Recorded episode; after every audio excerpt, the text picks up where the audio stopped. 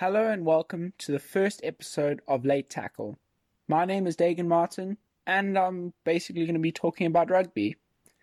I think the name is really appropriate because I'm late to the party. Um, both the Six Nations and Super Rugby kicked off last weekend, and it's already probably Friday, and new rugby starting soon. So, yeah, I really need to catch up. But the podcast is basically going to be catching you up on anything rugby union that's happened on the weekend. And I'm going to offer some opinions on the matches.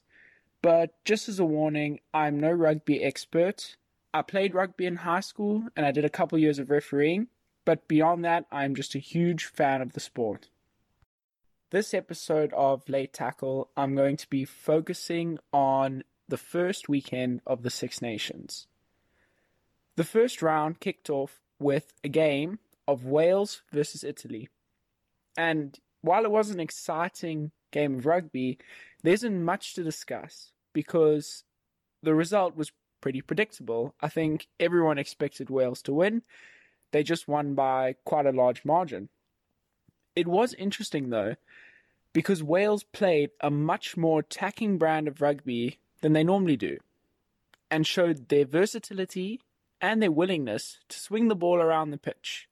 And you can see this in the scoreline. Italy was absolutely thrashed, going down 42 0. This new attacking style was an aim of the freshly appointed head coach, Wayne Pivac, who succeeded the defensive genius Warren Gatland. Despite the huge score, it was quite surprising that the possession and territory stats were neck and neck, which is actually a testament to the Welsh defence that should never be underestimated. The game started off badly for Italy. After conceding three early penalties that Dan Biggar slotted over with ease. This followed simple, crisp passing from the Welsh backline that came from a line out in the Italian half. This led to the first try of the match. Leigh Halfpenny drew in the Italian defence before putting Josh Adams into the corner. The next try came from a sheer flash of class and magic from Dan Biggar, as he made a pass through his legs that allowed Adams to score in the same corner as before. After a turnover by Wales, the Italian defence was too slow to reset, leaving a hole for substitute Nick Tompkins, who was on his debut, to pull off an amazing individual try he displayed some brilliant footwork to score under the sticks.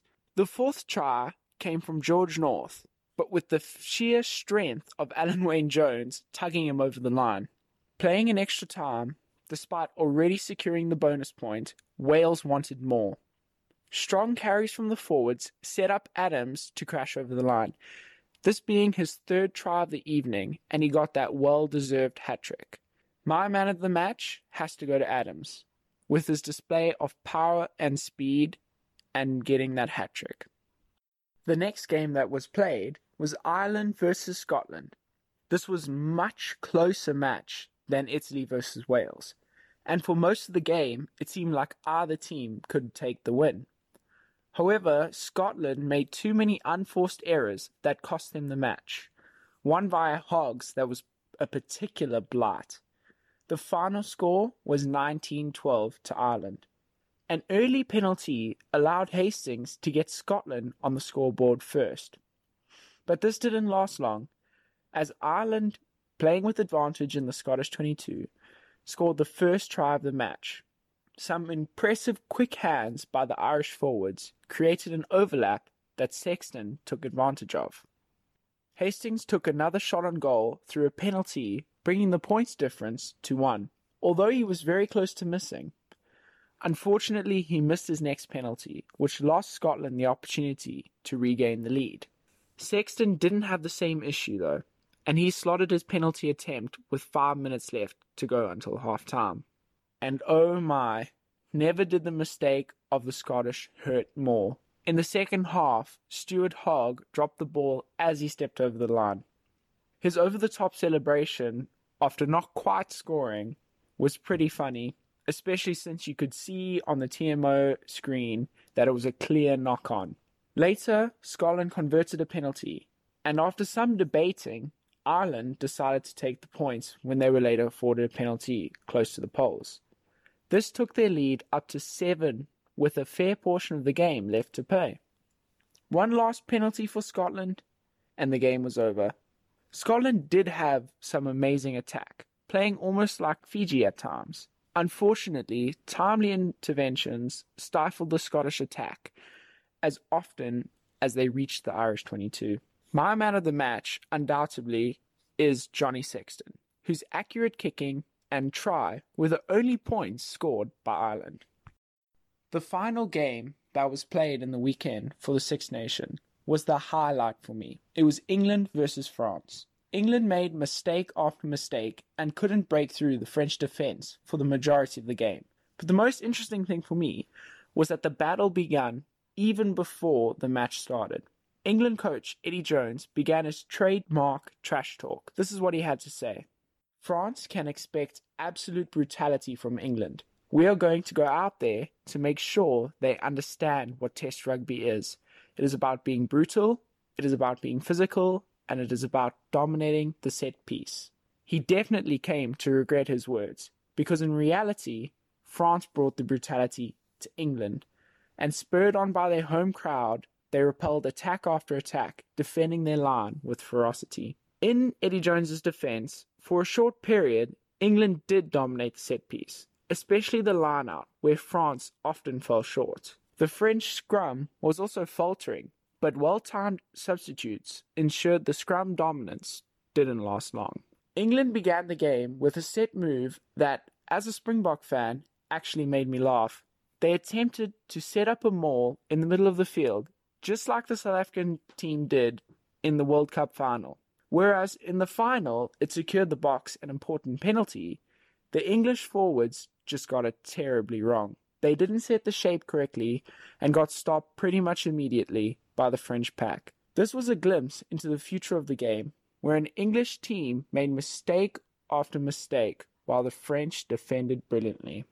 Credit needs to be given to the coaching staff of France. For the first time in a while, they seemed like a team that clicked, a team that knew when to offload and that a player would be there, similar to the trust that the All Blacks have.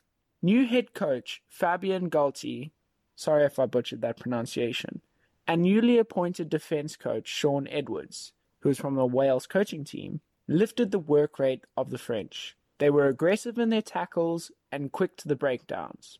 But towards the end of the second half, you could see the fatigue come through and they were slowing down. But with time, fitness will improve, and I think that France will be a definite team to watch. There was one area of the game where you could see a clear battle, and that was at the fullbacks. There were two debutants in the number 15 jersey George Furbank for England and Anthony Bouthier for France. And in the rainy conditions, it was so important for them to be able to catch the high ball, which both teams looked to utilize in the conditions. For portions of the game, it seemed more like ping pong than rugby. The fullbacks also needed to be able to clear the ball effectively and make decisions under pressure. In all these facets, Bouthier was the clear winner while Furbank had a terrible game, knocking on at a moment when there was a clear opportunity to score a try. But you can't blame Furbank only because he was thrown in to the deep end at test level. But Bouthier really showed his class when he kicked a spiral kick 85 meters with ease, something I haven't seen made to seem so effortless since Francois Steyn was in his prime. The game started well for France, with a try five minutes in with three key players in the backline getting involved. Scrum half Antoine Dupont, who performed brilliantly throughout the game, generated quick ball and passed it on to fly half Romain Ntamack, who did a brilliant no-look pass back inside that caught the English team napping. This allowed winger Vincent Rattez to go over the line, still having to break through a tackle with a neat handoff. The second French try is definitely a bit of a controversy. A partially charged down kick from Dupont led to a supposed knock off of an English player that was caught by Rattez. He then drew in the last defender and popped the ball to the surprisingly speedy flanker Charles Ollivon, who ran in for the try. The issue was whether Ollivon had knocked it on before Rattez caught it, or if it was knocked back by Courtney Lawes. After a lengthy TMO check, the try was awarded. In my honest opinion, I think that it must have touched Ollivon's hand. But regardless of that, Jonny May did a cardinal sin of rugby and didn't play to the whistle. He just stepped off Rattez and allowed him to run. Speaking of Ollivon, the new French captain, he wasn't done there, as him and Dupont linked up amazingly to score his second try of the match. With a bit of help from the wet grass, he slid a good couple meters to reach the line. The game was all but won at 24 0. Soon after the try was awarded, a big fight broke out that ended up getting both teams a warning from the referee. But I think it's just a showing of how passionate they were about the match. And also, I think it was a lot of frustration from England because they were getting beaten by so far at this point. Something that I noticed that I found very interesting was Eddie Jones' decision to change Tom Curry to an eighth man, and I think he was definitely thrown into the deep end and to the back of the scrum. I think he needs time to adjust to the number eight jersey, but I'm sure with time he will make it his own. And Owen Farrell had an uncharacteristically bad game, making unforced errors and knocking the ball on most times he got it. Don't get me wrong, a couple of English players had a good game, George played really well, hardly putting a foot wrong, but the star of the show for England was Jonny May, who pulled two tries out of absolutely nothing. The first coming from his own kick, he chased his chip down before kicking it along the ground and regathering it over the try line. His second try was just as impressive. He cut through the French defense like a hot knife through butter. But this is where I think the fitness of the French team came in. 60 minutes in, and the French weren't as quick to the tackles and to the breakdowns as they were before. And that allowed the two excellent solo tries by May that saved England from disgrace. A penalty kick after 80 minutes secured England the bonus point for being within seven, but France walked away with the deserved win and three points. The final score was 24 17.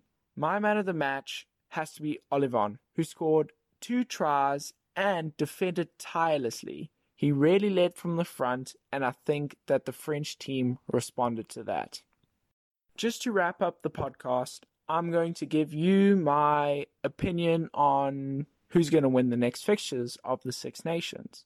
So the next fixtures are Ireland, Wales, Scotland, England, and France, Italy. I think that the game between Ireland and Wales is going to be incredibly tight. But I think with Wales' new attacking power and their existing solid defence, I think they are just going to scrape through and beat Ireland.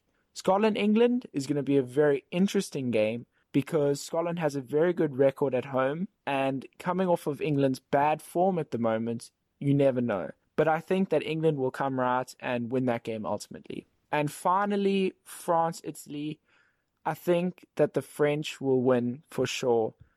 Unless Italy can pull something magic or France can just completely forget how to play rugby, but I don't think that's likely. So I think France will take that game.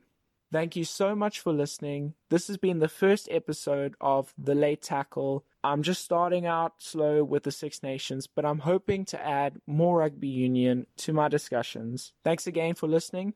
Bye.